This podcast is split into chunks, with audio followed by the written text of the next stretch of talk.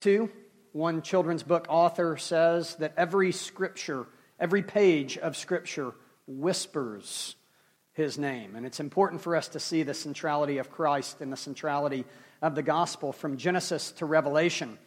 It's interesting to think that the Bible itself is not in any way an exhaustive view of God, nor is it an exhaustive view of everything that we wanted to know. The point of the Bible is to bring reconciliation.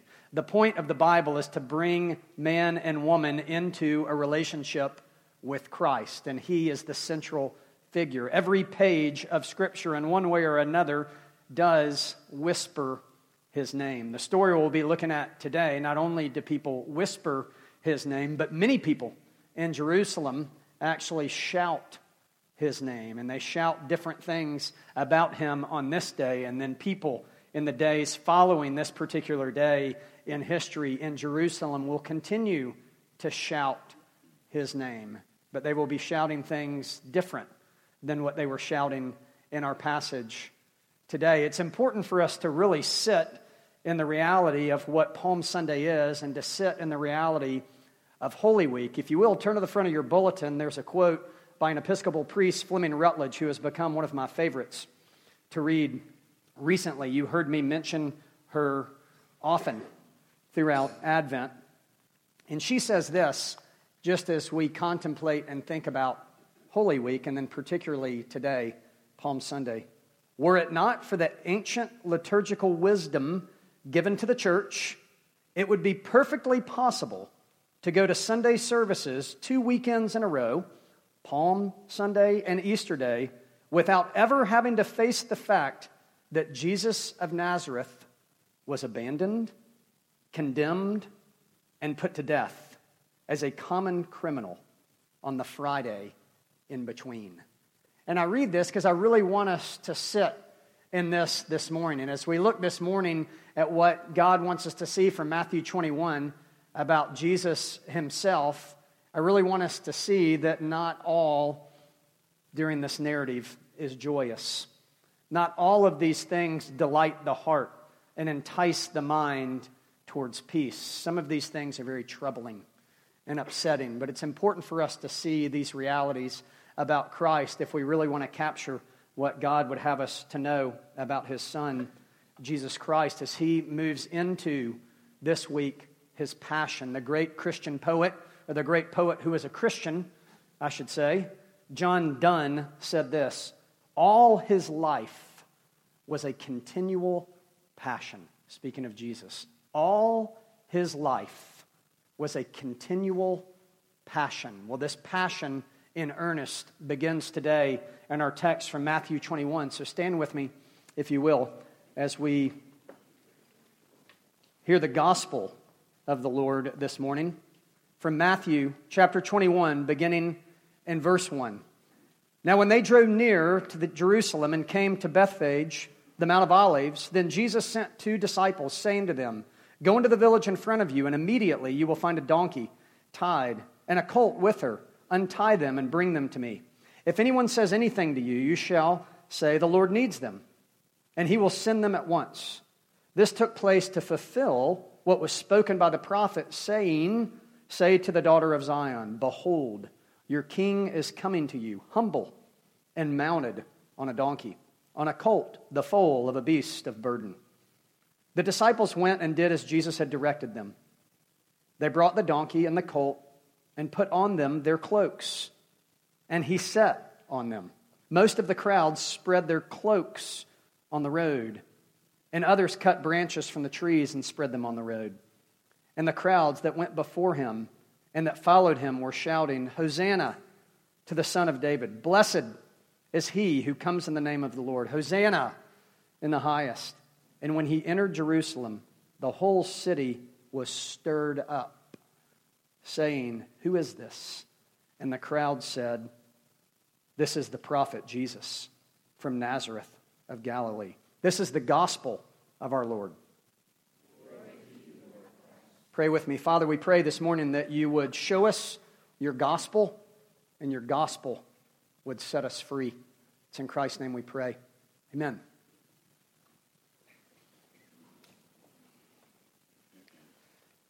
Who is Dwyane Wade? Do you know who Dwyane Wade is? Dwyane Wade was, can only say that this week, uh, or now we can say it this week. Dwyane Wade was an NBA superstar for 16 years. He grew up in Chicago, played a fantastic college basketball career at Marquette, and then spent most of his NBA career, which is a Hall of Fame All Star career, with the Miami Heat. Dwyane Wade retired from the NBA this week. One of the interesting things about Dwyane Wade this season, for one, he was contemplating whether he was going to play this season at all and retire last season. And apparently, between a group text thread that included Dwyane Wade and another NBA superstar, Chris Paul, they decided that it would be really cool for Wade throughout this season to go through this ritual of exchanging jerseys with other veterans, newcomers, other NBA players in which he would play against throughout the season. And so they would have these ceremonial actions in many of his games that became really a social media sensation. Very, very cool to watch Dwyane Wade exchange jerseys with the likes of LeBron, etc. And they would, you know, they would take a Dwyane Wade jersey and Dwyane Wade would take their jersey and then they would post these pictures. And Dwyane Wade said it was really cool. He said a fear of his was that it would come across really potentially narcissistic. He really didn't want it to come across narcissistic. He just really wanted to celebrate and be thankful for his career in the NBA. And so this is a pretty fantastic thing that has been happening all throughout the season. However, something else pretty fantastic with regard to Dwyane Wade happened this past week as a commercial was released online and has now gone hyper viral. And so in this commercial, Dwyane Wade is walked out to midcourt and the commercial begins by him saying, I have no idea who's going to show up.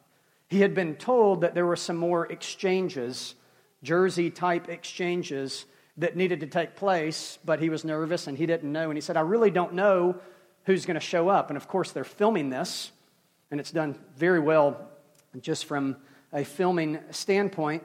And as he's saying, I have no idea who's going to show up, they show up with five different people individually. One of the people that showed up at half court to exchange something with Dwyane Wade was the sister of one of the Parkland shooting victims.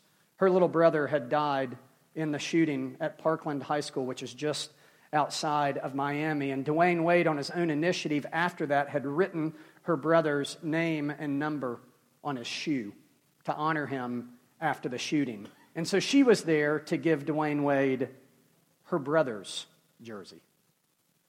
There was another girl that was there to give Dwyane Wade her graduation gown because Dwyane Wade had paid for her entire college tuition. There was another woman there who brought a cloak, an item of clothing to, to Dwyane Wade because he had volunteered to send her and her family on a massive shopping spree after their house had burned down. There was another young man there who grew up in poverty in Miami to express his thankfulness to Dwyane Wade for the ways that he had helped him and inspired him. And then, last but surely not least, Dwyane Wade's mom comes to center court. And she says, in a tearful expression, her gratefulness for how Dwyane, her son, always stuck with her. How he stuck with her through her cocaine addiction. How he stuck with her through being imprisoned. And how he stuck with her when she became a Christian in prison and upon her release bought her a church. And she gives him not a jersey, but she gives him a purple robe that she preached in. And she says something to the effect of, I know you're a great basketball player, but I'm so much more proud of who you are as a man and what you've done off the basketball court, far more than what you have done on the basketball court. You see, through that expression and through that incredibly powerful commercial, I dare you to watch it without tears, by the way. What we see is who Dwyane Wade really is. It is revealed that he's not only an NBA superstar and a fantastic basketball player, but he is a man of integrity and kindness and humility and goodness. Our passage this morning gives us a revelation as well. It gives us a revelation of who Jesus really is. It's impossible in this day and time to not have some conception, and in fact, many, most likely, misconceptions about who Jesus really is. The text tells us towards the bottom of the narrative, it asks the question, Who is this? And that's really what I want us to consider this morning. I want us to consider who is Jesus really? And I want us to see what Matthew 21 and somewhat of an overarching scope of Scripture reveals about who Jesus is. But before we do that, I want you to think in your own mind for a moment about who you think Jesus is. This is an important question. It's a question that everyone, seemingly, at minimum in the English speaking world, but surely beyond that, has some answer to the question who is Jesus? One person's answer to the question that I like a lot is Bono. He's the lead singer of U2, and there was a biography written about Bono a few years ago entitled Bono in Conversation. And the author asked the lead singer of U2 this about Jesus. He says, Christ has his rank among the great thinkers of the world. But the Son of God, isn't that a little bit far fetched? And then Bono responds, No, it's not far fetched to me. Look at the secular response to the Christ story. It always goes like this He was a great prophet, obviously a very interesting guy, had a lot to say along the lines of other great prophets, be they Elijah, Muhammad, Buddha, Confucius. But actually, Christ does not allow you that. Starts to talk like C.S. Lewis right here, by the way. He does not let you off the hook. Christ says, No, I am not saying that I am a teacher.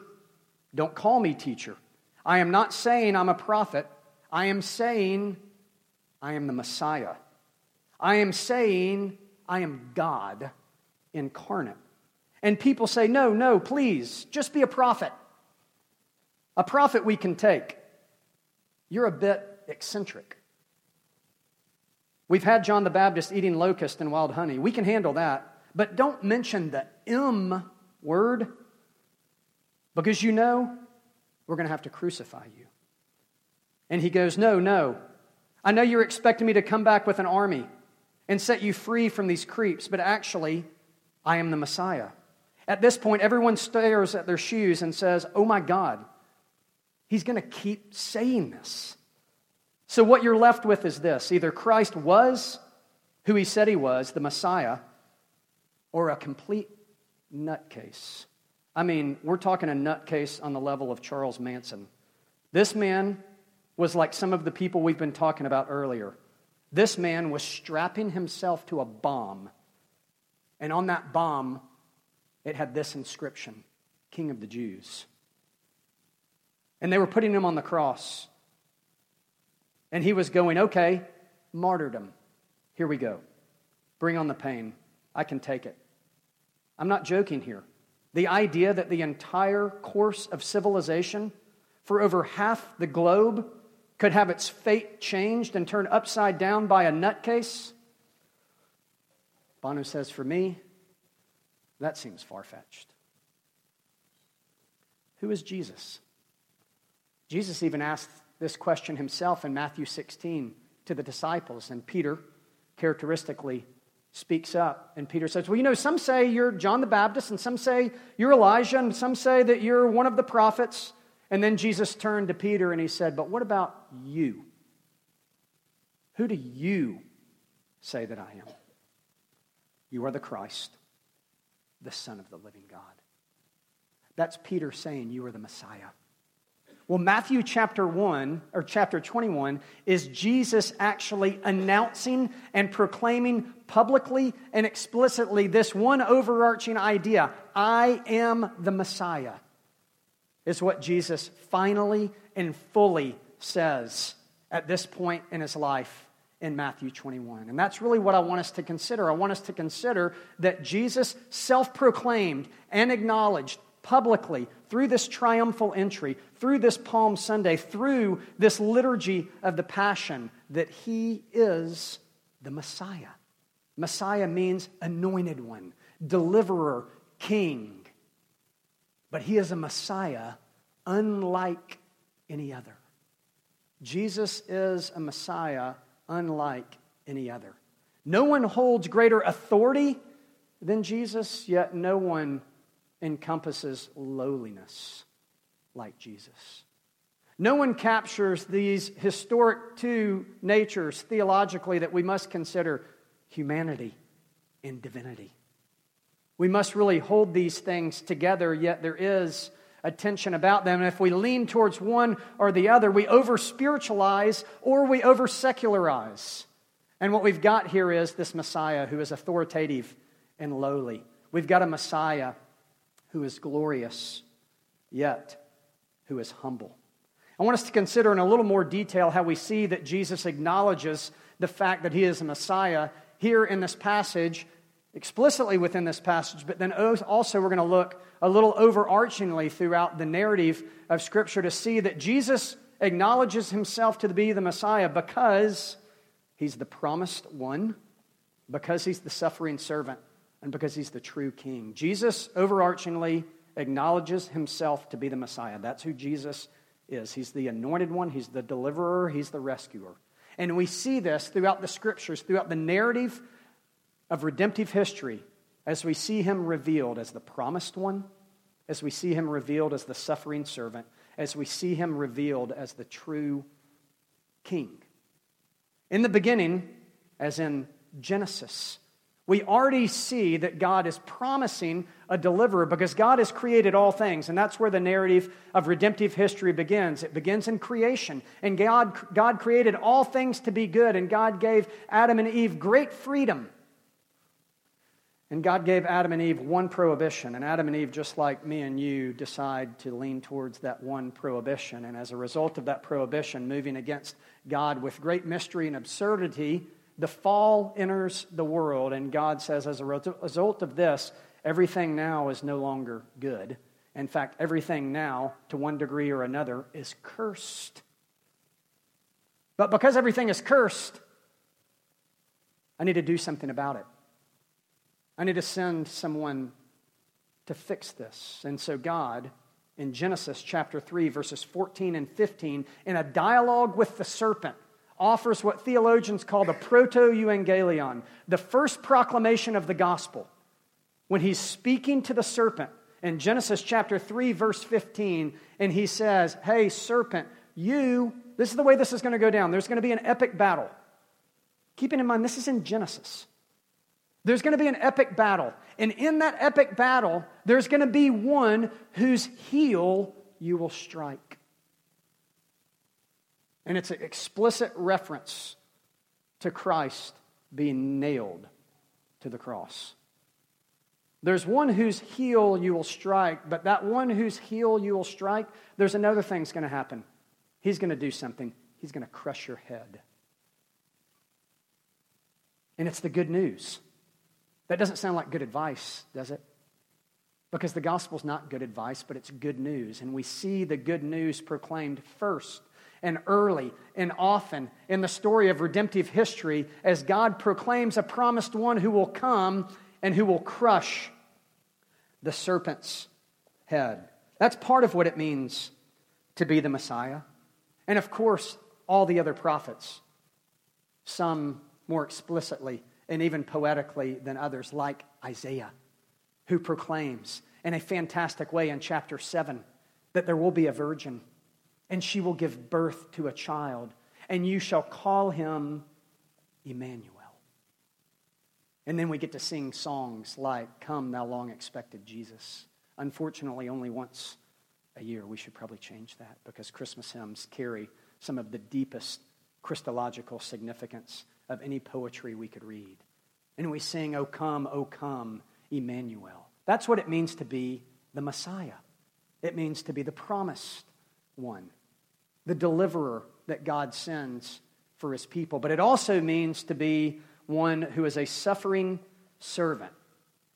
So if God promises to reverse the curse, he's got to have a plan on how he's going to reverse the curse that affected all of creation. And God's plan to reverse the curse is this plan of redemption that Paul outlines in Genesis cha- or Galatians chapter 3 verse 13 and he says this Christ redeemed us from the curse. How? By becoming a curse. And then he goes on to say, Cursed is everyone who hangs on a tree. You see, not only is this Messiah the promised one, this Messiah is also the one who suffers. He suffers not because he lived a life that would be cursed, but he suffers on behalf of us, his people. And he suffers on behalf of the world because it is cursed. And the way in which he seeks to reverse the curse is that he becomes the curse. That's who Christ is. He's the suffering servant. He was born to die. He was, as the historic hymn based upon Isaiah 53, Jesus was stricken, smitten, and afflicted. Isaiah in chapter 53 says this He was despised and rejected by men, a man of sorrows and acquainted with grief, as one from whom men hid their faces. He was despised, and we esteemed him not. And, and let me just interject. The reason it's so important for us to understand this is we're moving towards Easter next week and we're going to celebrate the life and the death and most importantly the resurrection of Jesus but we must remember how we got here in the first place.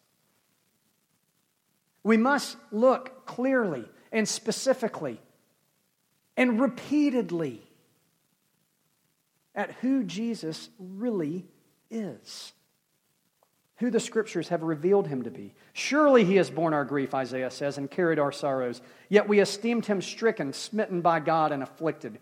He was pierced for our transgressions, he was crushed for our iniquities. Upon him was the chastisement that brought us peace, and with his wounds we are healed. All of us, like sheep, have gone astray. We have turned every one to his own way, and the Lord has laid on him the iniquity of us all, because he poured out his soul to death and was numbered with the transgressors, yet he bore the sin of many and makes intercession for the transgressors. What does it mean to be a suffering servant? It means to be numbered with a group of people that you naturally don't identify with.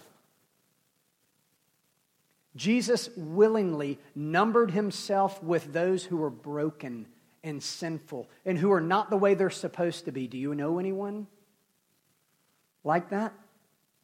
We better know people like that. If not, look in the mirror. Because here's the truth of the gospel. We know that Christ numbered himself with the transgressors. We know that Christ numbered himself with those who are not the way they're supposed to be. We know, we know that Christ numbered himself with people that are not okay, people that are broken. And if you don't see yourself as one who is not okay, if you don't see yourself as one who is broken, if you don't see yourself as one who is sinful, if you don't see yourself as one who is a transgressor, then the bad news is Christ does not number himself with you. Because you see, Christ says explicitly in the Gospels, I did not come for the righteous. I did not come for people that are okay. I didn't come for people that are all set. I came for sinners. I did not come to heal those who are well, I came for the sick. Do you see yourself as one who is sick, in need of healing, one who is broken, one who is a transgressor? Well, the good news is if the answer is yes, then Christ, because he's the suffering servant, Messiah, numbers himself with you. Another aspect of Christ being a suffering servant is Christ is one, he's a Messiah and this is just yet another tenuous, counterintuitive thing about what kind of anointed king Christ is. He is a Messiah who weeps. We see evidence actually of God's weeping, if you will, even in the Old Testament. And then we see it very explicitly in the New Testament. Twice, in fact, in the New Testament, those who witnessed Jesus' life, his biographers, if you will, in the gospel accounts. One in John chapter 11, upon the death of his friend, we read that Jesus, the shortest verse in the Bible, but one of the most profound, Jesus, the Messiah, the promised one, the king, the anointed one, weeps and expresses deep sadness and also deep anger at sin and brokenness expressed in death. And then we see Jesus weeping again, actually in this narrative. Matthew doesn't mention it, but Luke does. After Jesus enters this quote unquote triumphant parade, Jesus looks upon Jerusalem, Luke tells us in verses 41 through 44. And what does he do when he looks upon Jerusalem? He weeps. Why does he weep? Because they don't get it. He weeps because those who are saying Hosanna today will be saying crucify him in just a couple days. He weeps because they think that he is going to come establish this political reign and rule, and he's going to elevate them. And so they're in arguments, right? You read this. They're in arguments of who's going to sit, like on his cabinet, when Jesus' political party overtakes the world. And all the right news stations report on it. And Jesus hears them arguing over these things, and he doesn't laugh, he cries because he's a suffering servant. That's part of what it means to be a Messiah. The last thing I want us to consider before we move on to the fact that he's the true king is that Jesus, as this suffering servant, is one who is faithful.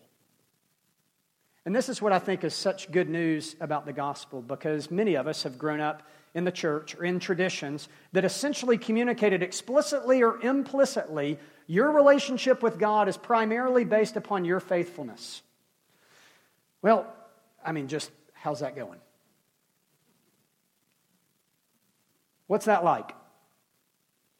No big deal, you know, NBD, eternity, heaven, hell, forever, significance in life now, life eternally, just hangs in the balance on one small thing your faithfulness.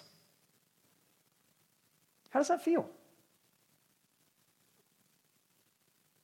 Burdensome, crushing, worth weeping over. But I can stand here today and tell you that's not the gospel. The gospel is not good advice to be faithful. The gospel is good news. You see, Christianity is not primarily about what you must do. Christianity is primarily about what Christ has done. And according to Matthew 21, what has Christ done? He showed up. He showed up because he was born to die.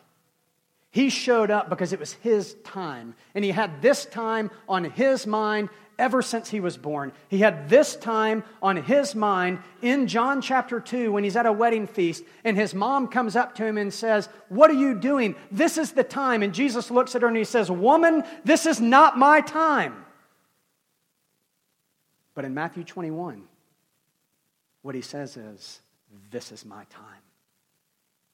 This is my hour.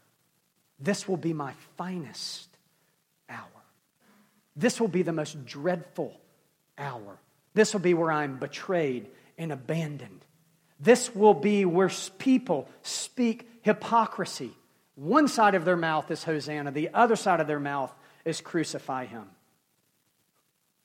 But through all this, this suffering servant is a Messiah who is faithful. Remember what I said in the beginning from the poet John Donne? All his life was a continual passion. That's good news. Good advice is all of your life should be continual passion for Jesus. Is that statement wrong? No, it's just a crushing burden if that's all we got. But the good news of the gospel is all of Christ's life was a continual passion. And here's the beauty His passion for us infuses our passion for Him. It empowers us, yes, to live lives of faithfulness. It empowers us to live lives of passion. It actually empowers us to follow his lead and example in being a suffering servant. It gives us freedom to ask the hard question of application Do I serve others? Do I suffer for others? Do I suffer in order to be faithful? Jesus is an example, no doubt, and an example that would be the most worthy to follow. And it would be good for us to ask the question of application how could I be a suffering servant to others around me, to this community, to the world? How can I serve the poor and the oppressed? How can I suffer for my family? How can I be the faithful one and show up But if we only preach Christ as example, which many are accustomed doing, and I can tell you as a preacher, it's just so easy to preach Christ as an example, and it's so easy to make you feel guilty. Why? Because it's low hanging fruit. Same for me. Why? Because we are. But gosh, we have to preach Christ as Savior. If Christ is only example, it's a crushing burden, and that's not what we see in Matthew 21. We see Christ as Savior and a Messiah that we want to follow, that we want to be passionate about, that we want to be faithful with, with, ultimately because of his passion and his faithfulness for us. So, this Messiah is the promised one, he's the suffering servant, and then lastly, he's the true king. He's the true king, but a king that is different than what we would expect. One commentator, one of my favorite commentators, Frederick uh, Bruner, uh, calls him in his section. I don't know if this is a riff on the 80s video game or not, but he calls him the Donkey King. It's a great video game, by the way, back when video games were different than they are now. But what we see from this passage is that he's the modest Messiah. And this modesty is manifested in a somewhat humorous way as he comes riding a donkey. At this point, by the way, you would have to think that those who were looking for political power and gain, looking to sit at his right hand, looking for him to drop the hammer on all the bad people, when he came on the donkey, you'd think that they had to start scratching their heads a little bit. Wait a minute. What kind of parade is this? He's on a donkey. I mean, like Mary rode a donkey. I mean, like donkeys were for like work. Donkey was a sign of a, was a sign of peace. Martin Luther said this thereby he shows that he does not come to terrify people or to drive or oppress them, but to help them. That's what a true king does to carry their burdens, to take them on himself.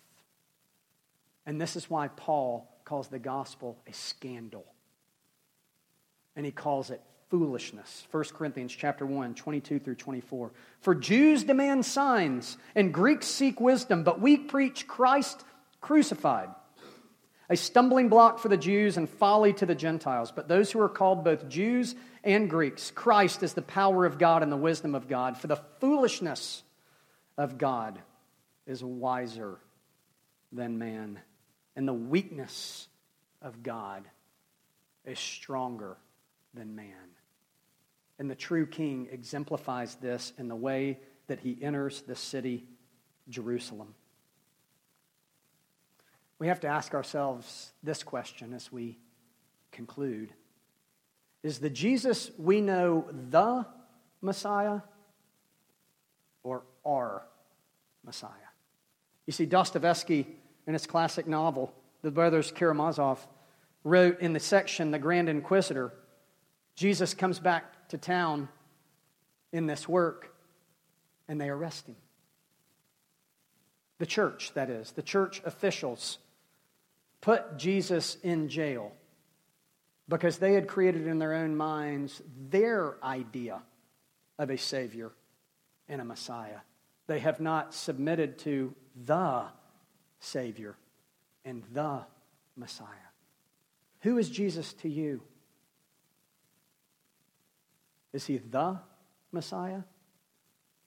Or is he just your Messiah? Is he the true king? Is he the suffering servant? Is he the promised one? The scriptures say that he is, and Matthew 21's narrative proclaims this. One interesting thing to close with, with regard to the idea of Christ entering, um, it tells us in the text that the city was stirred up. Um, some would say a more literal translation was the city quaked. The city quaked about 30 years earlier as well when Jesus was born. The city quaked again when Jesus was put to death and resurrected. And then the scriptures also teach that the city, the holy city, the New Jerusalem, will quake again. Why? Because this Messiah, who's the promised one, who's the suffering servant, who's the tr- true king, is coming back. But when he comes again, he will come differently. He will have a different mode of transportation when he comes fully and finally in the name of consummation. John says it like this in Revelation 19. Then I saw heaven opened, and behold, a white horse. The one sitting on it is called faithful and true. And in righteousness he judges and makes war. His eyes are like a flame of fire. And on his head are many diadems. And he has a name that no one knows but himself. He is clothed in a robe dipped in blood.